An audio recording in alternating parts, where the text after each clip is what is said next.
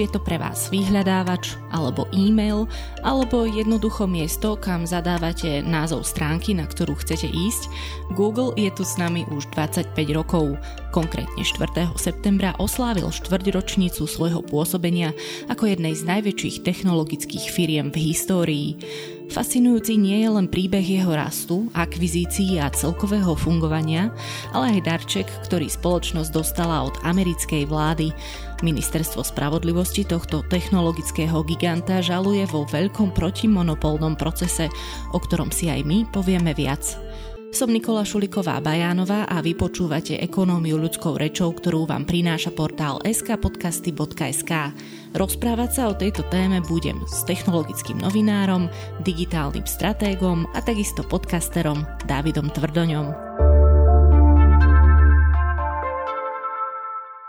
Doba je neistá a nepredvídateľná. Ekonomika a dejiny biznisu však prajú pripraveným. Firmy sa menia, potrebujú rásť a prinášať výsledky. Telekom prináša spolahlivé digitálne riešenia, moderné a jednoduché služby, ktoré pomôžu vašu firmu pripraviť na budúcnosť. Nech už bude akákoľvek.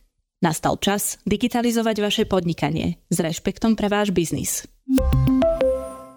David, nebudem sa ťa pýtať, že čo bola prvá vec, ktorú si googlil, lebo to si už asi ani jeden z nás nepamätáme, ale Napriek tomu sa opýtam, či si vôbec spomínaš, ako sa Google dostal do tvojho života. Ty si mi inak písala, že ty si myslíš, že pre teba to bolo neskoro a, ja ťa podľa mňa prekvapím, že pre mňa to bolo na vysokej škole. Inak ja presne tak podobne, no? Lebo, lebo my sme presne tá generácia, si myslím, ktorých zachytila informatika na druhom stupni, akože taká tá už možno trošku, nie úplne tá primitívna informatika, ktorá sa učila, ale, ale taká už, že proste aj akože založila si si mail na strednej škole a také tie veci. E, chodila si na pokec a, a, a tak ďalej. Ale takéto, takéto naozaj, že kurník šopa potrebujem si niečo vyhľadať a jasné, že ešte som chodil na vysokej škole do knižnice, lebo odborná literatúra, ale keďže ja som teda študoval hrozne dlho, lebo som vystriedal niekoľko e, vysokých škôl, tak to viem trochu porovnať, že na začiatku toho, keď som začal študovať a objavil Google, tak som ho používal na také tie bežné veci, že keď som sa chcel niečo dozvedieť alebo niečo, nie, niečo, niečo napísať, ale potom, keď proste ubehlo tých takmer 11 rokov môjho štúdia, tak tie posledné roky na tom, na tom Google sa dali, alebo cez Google sa dali dohľadať aj pomerne slušné vedecké e, diela, odborná literatúra, pomerne neskutočné, že naozaj som mhm. nemal potrebu ísť až do tej knižnice, čiže, čiže to je akože to, čo som ja zažil e, pri tom Google, pri tom, akože, vieš, že prvýkrát, čo bol Google postavený, bol 96 na, na Stanforde, na privátnej sieti a oficiálne teda, veď, veď preto sa rozprávame, neviem, či si, v, ako si to v úvode povedala, ale teda 4. septembra bolo, bol ten, ten dátum, kedy uh, Google dostal tú investíciu 100 tisíc eur. O, a Dolarov, nie? 100 tisíc, pardon, 100 tisíc dolárov. uh, a dvojica Larry Page a Sergey Brin, zakladatelia Google, sa presťahovali, alebo presťahovali, no proste akože spravili si svoju kanceláriu v garáži myslím, že v tom čase zamestnankyne Intelu Susan Wojcicki, ktorá sa neskôr stala na, na, na, na dlhé, dlhé roky šéfkou YouTube. A teda počkaj, aby som ti odpovedal na tú otázku, nepamätám si vôbec, čo to bolo, ale pamätám si, že prvá, prvá reálna vec, a ktorú som vnímal od Google, ani nebolo vyhľadávanie podľa mňa, ale bol to Gmail. Presne to inak chcem povedať, že mne sa hneď presne Google spája s Gmailom, že to bola tiež moja asi prvá skúsenosť, ale bolo to skoro až také mytologické alebo mytické, neviem ako to povedať. Bol to jeden známy, ktorý mi povedal, že má e-mailovú adresu na Gmaili a že tam sa jednoducho nedostane hocikto, že tam ťa musí niekto pozvať a že je to hrozne exkluzívne a že keď si tam raz náhodou on ešte aj spravil chybu v mene a bola z toho vlastne až taká perverzná adresa a veľmi to lutoval, lebo jemu sa dal spraviť preklep v mene a bol, bol to takto a bol z toho nešťastný, lebo že on si to už nikdy nemôže zmeniť. A potom samozrejme prišli možnosti mať viacero tých e-mailových adries, ale ja si to takto pamätám, že Google bol pre mňa Gmail. Takto, e, e, naozaj to bolo tak, že teda verejne bol Gmail po troch rokoch vývoja spustený v roku 2004. On prvýkrát začal byť vyvíjaný 2001 ako taký vedľajší projekt jedného inžiniera.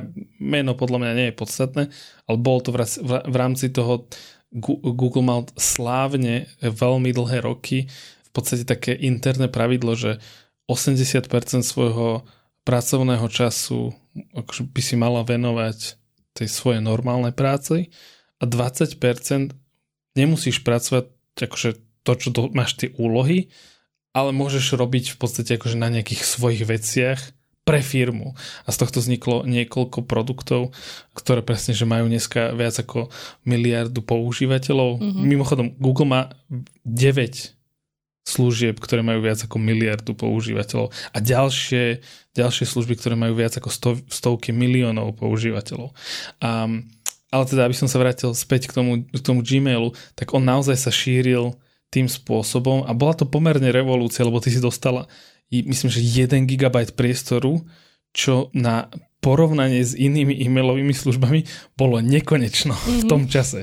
V tom čase, a kto, dosi, akože kto dostal, že Gmail, že ak si mala kamaráta alebo kamarátku, ktorí mali Gmail a, a vedeli ti zazdieľať prístup, neviem, či sa ten prístup, ako keby tí, tí ľudia dostávali ten prístup, ak si spomenieš, že Clubhouse, vieš, Clubhouse Áno. pred pár rokmi, keď mal niekto Clubhouse, tak mohol pozvať ďalšieho človeka, potom po nejakom čase dostal ďalšiu pozvánku, zase mohol ďalšieho, podobne fungoval teda, teda, Gmail. Dokonca neviem, či Gmail nebol jeden z takých akože tých veľkých služieb, ktorí, ktorí začali akože presne túto vec, že začneme to, začneme to ako jednoducho akože že šíriť týmto spôsobom uh, virálnym, uh, kedy to budú ľudia, že, že bude nedostatok mhm. toho, tej služby. A bude ľudia exkluzívny bude to exkluzívne a ja som sa naozaj cítil, keď, keď mi na výške jeden proste akože známy povedal, že on má Gmail a že môže mi dať Gmail, tak akože pre mňa to bolo, ja neviem, že v tom čase to bolo, že takmer ako keby mi chcel dať proste, že peniaze, vieš. Hm. Teraz si inak trošku pripadám ako ľudia, ktorí sa rozprávajú o, disko, e, o disketách pred generáciou Z alebo ešte mladšími generáciami, vieš, že to sú už veci, ktoré podľa mňa nie sú ani pre niektorých ľudí ani predstaviteľné a je mi to až smiešné a chcem si teraz ísť hneď pozrieť, že čo som vlastne, čo mám momentálne ako prvý e-mail vo svojich archívoch, aj keď je možné, že ten e-mail už neexistuje, ale pravdepodobne to bude vítajte v Gmaili, ale tak povedzme, že ten druhý, ktorý som dostala. To tiež neviem, ktorý bol akože prvý e-mail, čo som dostal, ale viem, že môj prvý e-mail určite nebol Gmail, že som mal proste akože iné e-maily predtým. No jasné, tak, jasné. Post. Myslím, že to bolo Centrum. Môj prvý centrum. e-mail bol inak Centrum SK. áno, áno, veľmi dobre, si pamätám aj ja tieto časy. No dobre, každopádne, e, tu sme si taký, taký, taký úvod povedali osobnejší a podľa mňa je to aj vlastne hrozne milé, lebo ten Gmail sa stáva, a nielen Gmail, ale akože Google, ale hlavne ten Gmail sa stáva takou súčasťou tvojho života. V končnom dôsledku cez to niektorí ľudia vlastne fungujú výlučne akoby cez ten Gmail, hej, že niektorí tam majú tie newslettery, niektorí tam majú všetky reklamy a, a jednoducho skoro celý svoj život, aj pracovný, keďže si tam vieš integrovať aj iné e-mailové adresy. No ale to by sme sa bavili len o Gmaili, my sa teraz chceme porozprávať hlavne o tom Google, čiže už si naznačil nejaké tie začiatky toho, ako vznikol a nechcem teraz robiť vyslovene, že hodinu dejepisu, ale že skúsme si dať taký krátky exkurs, že vlastne ako sa z toho jedného Stanfordského, či z ktorej univerzity oni boli, projektu stala jednoducho multimiliardová spoločnosť. A keď sa pozrieme na materskú spoločnosť, tak tá mala kapitalizáciu pred tromi rokmi 1 bilión dolárov, hej, čiže naozaj sa rozprávame o niečom obrovskom, čo nie je vyslovene len jeden vyhľadávač a jeden e-mail. Takže ako sa to stalo? Áno, tak myslím, že už tá trhová kapitalizácia, tá cena materskej firmy Alphabet Google, lebo k tomu prišlo vlastne v roku 2015, že Google sa reštrukturalizoval a povedal si, že dobre, odčleníme od Google tie naše také projekty, ktoré nesúviseli ako um, autonómne auta, uh, alebo oni mali taký ten projekt, kde uh, cez uh, balóny chceli, uh, alebo teda myslím, že stále to nezrušili, ale teda, že v Afrike internetovú sieť robiť uh, sieťou balónov. A takéto podobné projekty a to chceli odčleniť práve preto, aby mohli lepšie ako keby vidieť, teda tá oficiálna verzia je, že aby mohli lepšie vidieť ako tam tečú peniaze. Tá neoficiálna verzia je, že potrebovali dať e, zakladateľom e, nejakú ako keby stoličku a odčleniť ich od toho biznisu, ktorý zarába, lebo e, už akože m, mm, sa stane každému zakladateľovi takéto hm. firmy, hmm. že proste začne počasie vymýšľať. No ale e, tá, tá, tá história Google je, možno, by som také tri momenty vypichol. Začal by som od, od konca, dobre? Mm-hmm. Lebo Google mal 25 rokov. Pred 25 rokmi prebehol v Spojených štátoch asi najväčší, alebo začal asi najväčší protimonopolný súd, ktorý sa týkal technologickej firmy Microsoftu. Teraz po 25 rokoch tomu istému čeli Google. Ministerstvo spravodlivosti Spojených štátov žaluje Google, že si udržal svoju dominanciu vo vyhľadávaní nekalými a ilegálnymi praktikami a až ako keby chcú naznačiť, že, že podplácaním a, a, a tým, že ako by som to povedal, že vedeli ani, ani, nie, že, ani nie, že odstaviť konkurenciu, a tá konkurencia nemala šancu ani vzniknúť. Mm. E, to, to je proste ako tak, že keď vysaješ proste všetok kyslík z miestnosti, tak niečo také. Mm-hmm. Či, či to je pomerne, pomerne zaujímavé, pretože nie len, že tomuto čelí Google a teda sú také hlasy, ktoré hovoria, že teda to ministerstvo by, myslím, že najradšej videlo, že rozpojiť ten biznis Google a rozdeliť to na, na viac firiem, to isté, čo mu čelil Microsoft a nakoniec sa akože dohodli a k ničomu takému nedošlo. Tí ako keby realisti aj technologickí novinári hovorí, že tomu sa nestane ani teraz, že asi len dostanú vysokú pokutu alebo budú ako keby prijaté nejaké reštrikcie, ktoré by možno umožnili nárast nejakej konkurencie, ale čo je tam ešte zaujímavé, že vlastne po 25 rokoch toto nie je jediná kríza, ktorej tá spoločnosť člení, e, čelí, ale je to aj príchod umelej inteligencie. Vlastne pred rokom, keď prišiel ten boom generatívnej umelej inteligencie v podobe startupu, ktorý okrem iných ľudí spolu založil aj Elon Musk, OpenAI, ktorý prišli z chat GPT a veľmi rýchlo začal tento, tento nástroj rásť sa hovorilo, že až nahradí, tento chatbot nahradí vyhľadávanie, pretože vie odpovedať na otázky. Chvíľu to trvalo, kým sme vlastne prišli na to, že dobre, to vyhľadávanie je stále vyhľadávanie a ten, ten chatbot asi bude na nejaké iné veci vhodnejší, ale bolo to také ako keby, by som povedal, že väčšie zemetrasenie v Google, oni v, v nejakom momente tento rok tam bolo v roku 2023 vysoký manažment vraj odpískal, že Code Red, neviem, ako by som to preložil do Slovenčiny, že, že, že, proste, že, že vysoká, vysoká pozornosť, alebo proste, že niečo sa deje na trhu a musíme dávať pozor. Mm-hmm.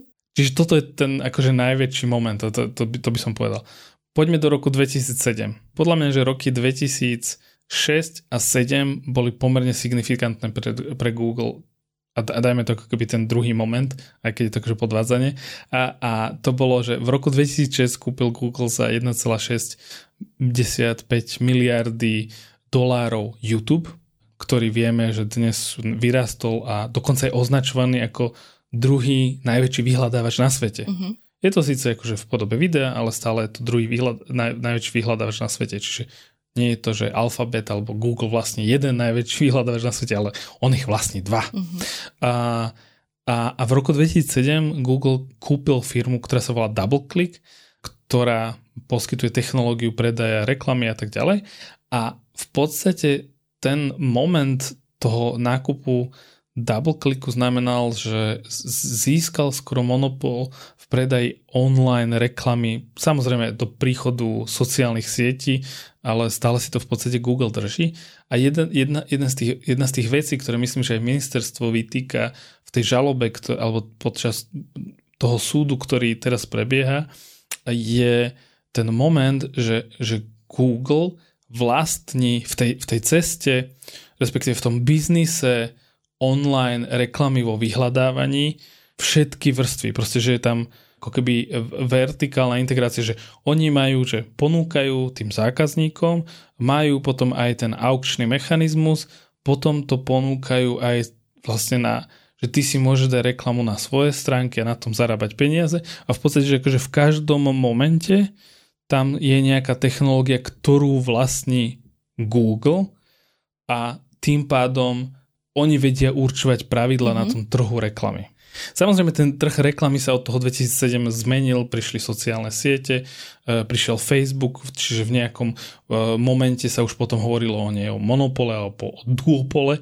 A teraz do toho prichádzal uh, viac ako keby z koláča toho celkového inzerentného si odkrajuje aj Amazon, pretože Amazon no, tiež rastie reklamný biznis a Uh, Financial Times mal minulý rok tak, taký pekný graf, ktorý ukazoval, že ako sa to vyvíjalo a aká bola najskôr tá dominancia Google, potom ten, tá ako rivalita medzi Googlem a, a Facebookom, koľko toho koláča celkového z digitálnej reklamy uh, brali. A v podstate to ako keby naozaj ukazuje, niektorí ukazujú, že pozrite sa, že teraz tam vstúpil ten Amazon, prichádza TikTok, prichádzajú ďalší a jedna z tých interpretácií, že, že, že trh zafungoval, že síce to trvalo dlho, ale, ale trh zafungoval, no ale teda to ministerstvo uh, Spojených štátov to hovorí, že nie, že to akože v tom uh, segmente toho vyhľadávania nie, uh, je to nebezpečné, lebo, lebo Google naozaj naviazal na seba veľkú časť internetu a toho, ako sa správa internet. No a teda ten tretí moment, prepač, je úplne na začiatku, že ten, uh, to, prečo Google sa stal Googlom a v podstate akože takým dominantným je, že Larry Page so Sergejom Brinom, tým, že mali aj proste akože akademikov, rodičov, tak prišli s princípom lepšieho vyhľadávania, ako, ako existovalo a, a, a o, oni čerpali ako keby že z toho akademického prostredia, kde bolo, že čo potvrdzuje, že môj výskum je najlepší, no akože ďalšie výskumy na neho odkazujú akože relevantný a oni to preniesli do toho internetového sveta, že akože táto stránka je významnejšia ako iné stránky, lebo viac stránok na ňu odkazuje, tým pádom vieme ako keby odvodiť od toho, že áno, že veľa ľudí si myslí, že toto môže byť relevantné. Má to svoje plusy a mínusy samozrejme, ale v zásade to bol taký moment, ktorý v tom čase bol takmer ako keby až geniálny a vďaka tomu vedel Google akože byť lepší ako čokoľvek, čo dovtedy existoval, respektíve a, a potom si rôznymi cestami udržal tú dominanciu až do dnes. Mm-hmm. Čiže ak to zhrniem, tak v podstate na začiatku bol dobrý produkt, dobrý nápad, dobrá služba, prišli nejaké ďalšie, prišli dobré akvizície, no a podľa, dobre, že si to spomenul, podľa toho ministerstva spravodlivosti, tam do toho začali hrať aj e, celkom nekalé praktiky typu podplácanie alebo dokonca aj e, nátlak teda to tvrdí ministerstvo, e, že takouto cestou e, sa vlastne dostali k tomu svojmu monopolu. A oni teda ešte, aby sme to trošku rozvinuli, tvrdia, že výrobcovia aj telefónov, alebo teda e, systémov do telefónov boli ako keby donútení viac pracovať s Googlem a tým pádom ako keby vyberať si ho ako ten prioritný, primárny vyhľadávač do tých svojich systémov. Ja to hovorím tak veľmi, veľmi zjednodušene, čiže má oprav. Toto je inak, toto je inak podľa mňa dôležité, to by som len povedal, že tým, že Google kúpil v roku 2008 Android, a, z Androidu vieme, že sa stal v podstate, že dnes máme dva dominantné mobilné operačné systémy a z Androidu sa sa stal ako keby ten najväčší e, na svete, ktorý prebehol, predbehol ako keby iOS, iPhony v počte koľko akože kusov. A, a Google ho v podstate poskytuje zadarmo, ale tam keď si chceš ako keby, že ty ako výrobca zobrať Android na svoje zariadenia, tak tam podpisuješ zmluvy, kde síce akože nemusíš platiť peniaze za používanie toho Androidu, ale platíš tým, že musíš ako keby poskytovať tie služby, čiže musíš tam mať Google mapy, musí tam byť YouTube, musí byť Google uh, aplikácia, prednastavené vyhľadávanie Google a tak ďalej. Samozrejme, každá firma má trošku ako keby inak uspôsobené, podľa svojej veľkosti si akože vieš vyjednať tú akože Android zmluvu, ale áno, že toto bola jedna dominancia a prekvapilo druhá dominancia je, že Google roky platí Apple miliardy ročne za to, že je primárny vyhľadávač na Safari v iPhonech, čiže keď si ideš akože vyhľadávať a všetci vieme, že keď je niečo primárna voľba, tak si to 90 plus percent ľudí nechá a nemení, takže že rovnako takto, že pre sa hovorí takže, že bonitnejších zákazníkov alebo proste ľudí, ktorí majú viac peniazy, tiež sa Google uh, platil miliardy ročne tomu Apple, aby bol proste na očiach a používali ho.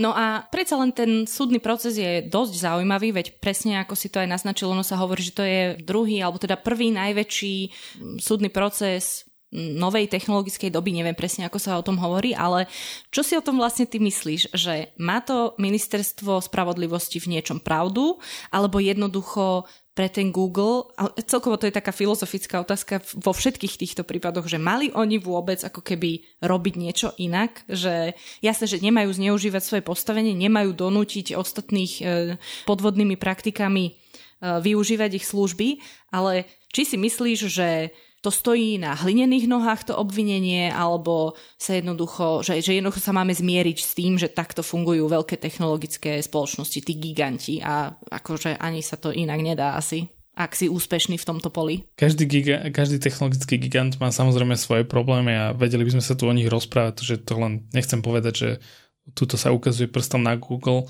len máme niekoľko aktualizačných momentov, tak podľa mňa je zaujímavé proste hovoriť e, presne o tom Google. Paradoxne o, o Google ako, ako keby, že tom zlom technologickom sa, sa hovorí ako o jednom z najmenej, proste keď boli nejaké prieskumy, aký majú ľudia vzťah technologickým firmám, tak práve akože Amazon, e, Google a Apple boli vždy tie ako keby top a potom tie sociálne siete boli tie, ku ktorým mali tí ľudia najhorší vzťah. Treba ale asi podotknúť, že oni dávajú aj miliardy na PR, že vedia si urobiť ten imič. Toto je veľmi dobrý moment. Ja, ja som teda sa mal možnosť proste akože stretnúť s viacerými manažérmi proste akože z, z rôznych technologických, počas proste posledných rokov, ako robím novinára technologických firiem a teda musím uznať, že e, ten PR tréning zamestnancov Google, ktorých pustia akože medzi novinárov do médií a tak, je, je, je naozaj na veľmi vysokej úrovni.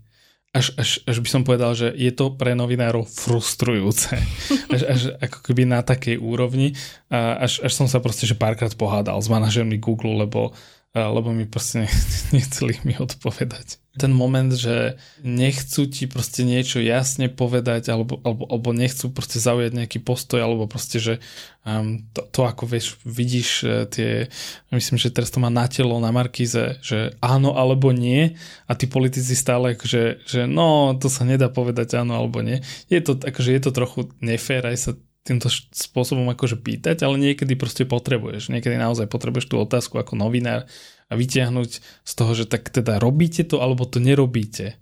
A, a proste akože tam není... Akože Nič nejaká... medzi, áno. No ale ten, ten prípad toho, toho ministerstva a spravodlivosti je, je, je pomerne solidný si myslím. Uh, uvidíme, ako to bude prebiehať na, na súde veľmi zaujímavé na tom, že vlastne dozvieme sa veľa vecí, ktoré sme predtým nevedeli. Už teraz sa dozvedáme vlastne v rámci tých objavov, čo musia firmy sprístupňovať pod tým uh, americkým uh, legálnym systémom, keď v podstate príde ten súd a ja, ja si nemyslím, že budú rozdelení, ale teda mohla by tam nastať nejaká ako keby reštrikcia, ale ten, ten moment, že oni používali čo sa dalo použiť, aby si udržali tú svoju dominanciu, tak, tak o tom sa hovorí v podstate, že v technologických médiách už, už roky dokonca, eh, keď myslím, že minulý rok eh, prišla eh, taká tá, tá obžaloba, tuším to bolo tiež od ministerstva spravodlivosti, kde to bolo, že, no, že Facebook s Google majú tajnú dohodu, aby, aby v podstate si udržali tú svoju dvojdominanciu tak, e, tak, tak tiež, tiež proste všetci boli takí, že no jasné, jasné, akože nevedel sa, že čo presne, ale proste, že nikoho to neprekvapilo, nebolo to niečo také, že, uh-huh. že wow, toto sme nečakali. A k tomu Google len poviem, že ak sa pozrieme a, a, na, na tie najväčšie technologické firmy, tak Google z nich je jeden, jedna z tých firm, alebo teda možno aj jediná z tej ako keby veľkej peťky, ktorá je najmenej e, diverzifikovaná z pohľadu tržieb. Jednoducho Google stále veľkú, veľkú, veľkú väčšinu svojich peňazí zarába na reklame. Na reklame z vyhľadávania a teraz síce vidíme snahy, že spoplatňujú služby ako fotografie, prinášajú proste asistentov, za ktorých budeš platiť a tak ďalej, ale to bude asi chvíľu trvať a v podstate mal Google, ja si by som to povedal, že to bolo také od roku 2017-18 do 23, keď trochu spali na Vavrínoch, že, akože, že mali proste, že nikde nebolo žiadne ohrozenie, v pohode si upevňovali svoju moc, nepotrebovali ako keby extrémne inovovať. A bolo pekne vidieť, že keď prišiel proste ten malý startup OpenAI z ChatGPT, tak zrazu Google vedel, že oh, toto sme už roky vyvíjali, tak tu, tu to máte. A v podstate všetko to, čo vďaka OpenAI mohol Microsoft spustiť, tak do mesiaca vždy mal Google oznam, že no a to máme aj my v, v našich službách a teraz len v, a dokonca, že to, to išlo do takých absurdností, že Microsoft uh, ohlásil cenu, ktorú bude pýtať od firiem aby mohli svojim zamestnancom platiť mesačne prístup akože k osobnému asistencovi, ktorým bude pomáhať. Proste, že čítať maily, písať maily, sumarizovať dokumenty, robiť prezentácie za nich, e, robiť si poznámky zo, zo, zo, zo schôdzi a tak ďalej. A proste Microsoft povedal, že no bude to 30 dolárov na osobu. A, a do mesiaca Google oznámil, že a teda aj my budeme takéto službu poskytovať za 30 dolárov na, mm-hmm na, na osobu a mne to len prišlo akože extrémne vtipné. Je to, je to naozaj vtipné.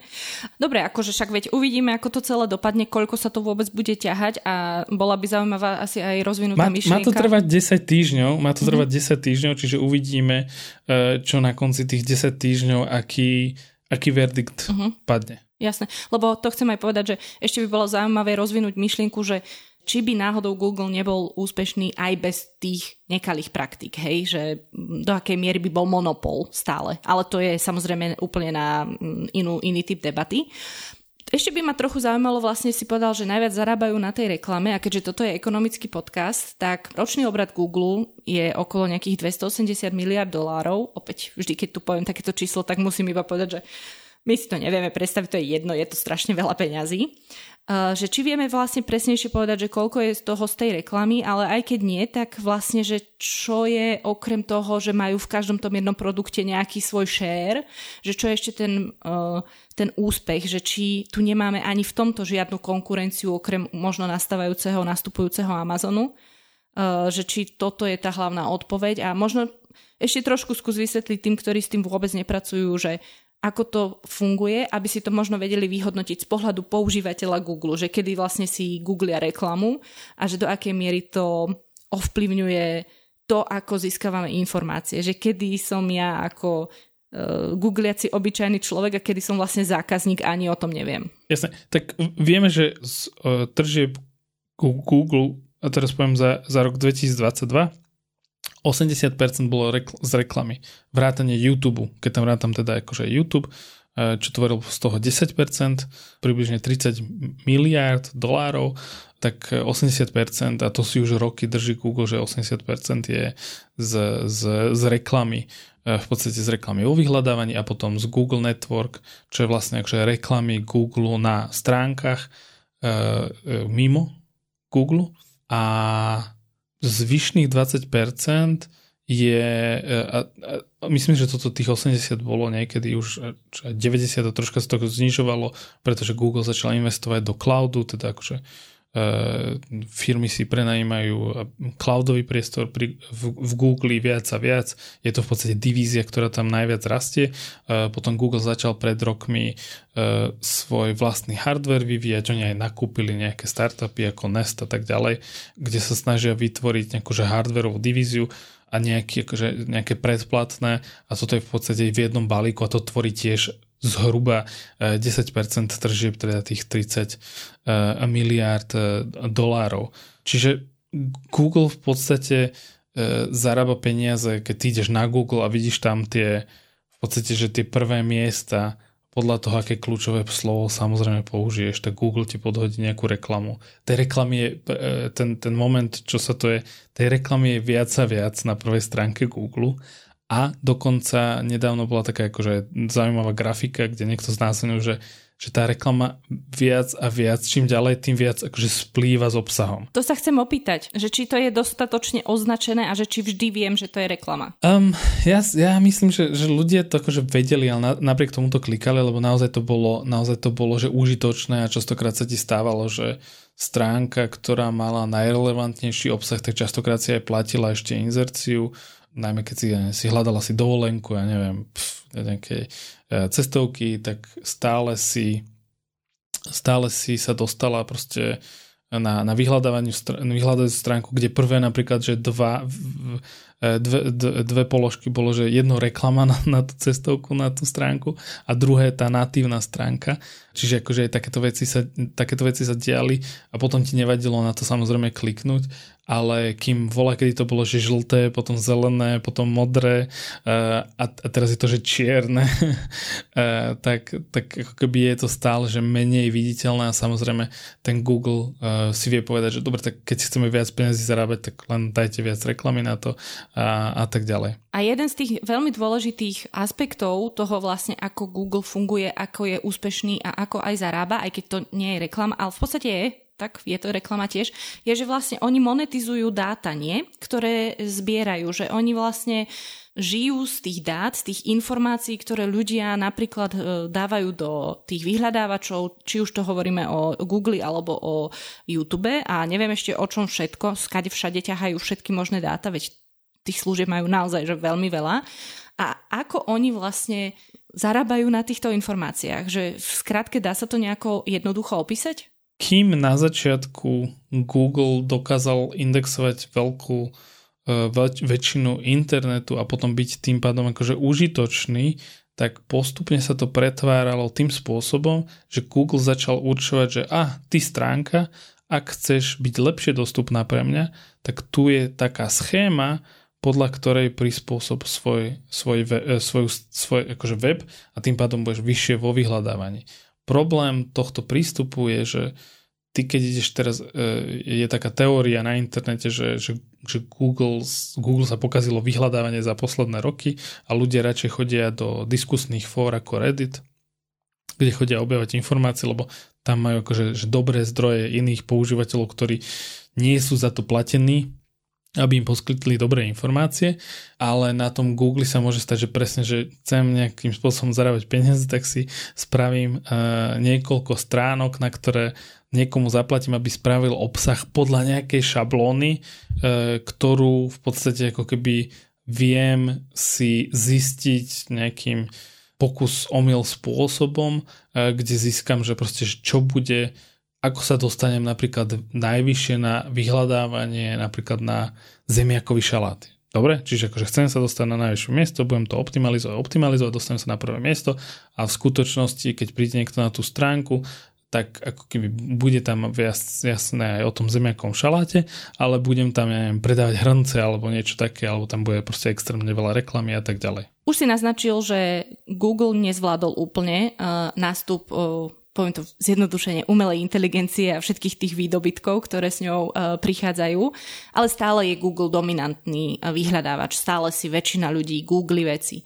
A ešte to stále aj používame ako sloveso, ale napriek tomu, čo ho teda čaká, ak sa neponaučí z tých svojich uh, krokov z ostatných mesiacov? Takže tá, tá, to, že to nezvládol, je, je skôr moje osobné hodnotenie ako nejaké, nejaké, nejaké objektívne hodnotenie podľa mňa z toho, ako to ja čítam a hodnotím, tak to akože nebolo zvládnuté, alebo pokojne mohol byť Google ten prvý, ktorý prišiel s tými akože inováciami, len si to držal pod pokličkou, lebo úplne im neveril a tak ďalej. A ako som povedal, že ja si myslím, že trošku akože zaspali tam, uh, ale to neznamená, že to know-how v tej, v, tej, v tej firme nie je. Stále budú minimálne ešte najbližšie roky zarábať peniaze veľa na tom vyhľadávaní, lebo nevyzerá, že E, ten internet sa akože dramaticky e, zmení v blízkej dobe.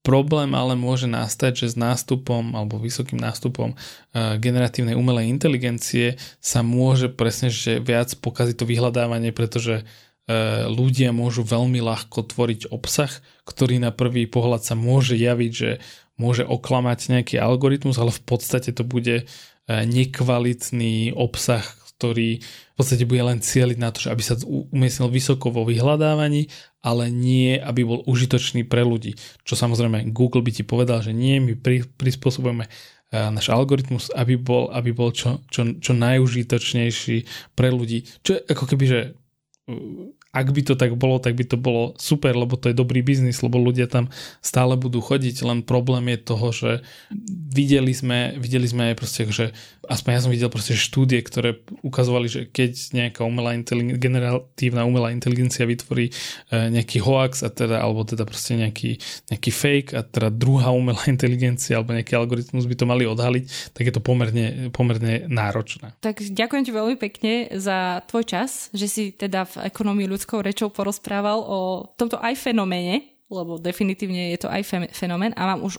úplne poslednú otázku. Keď dám Google do Google, pokazím Google? Skús. Skúsim. Budem skúšať večer. Ďakujem ešte raz. Čauko.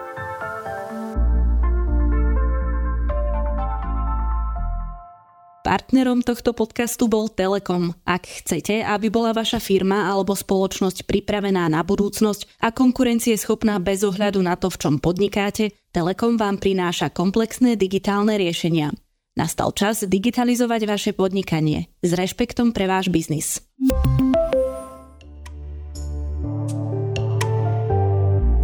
Pre tentokrát je to všetko. Počúvali ste Ekonómiu ľudskou rečou, pravidelný podcast, ktorý vychádza každý týždeň v nedelu. Nájdete ho, ako už iste viete, vo všetkých podcastových aplikáciách, na všetkých platformách, no a počúvať ho môžete aj prostredníctvom YouTube. Ja som Nikola Šuliková Bajanová a tento podcast vám priniesol portál skpodcasty.sk, kde nájdete všetky slovenské podcasty aj informácie o nich. Ďakujeme, že nás počúvate.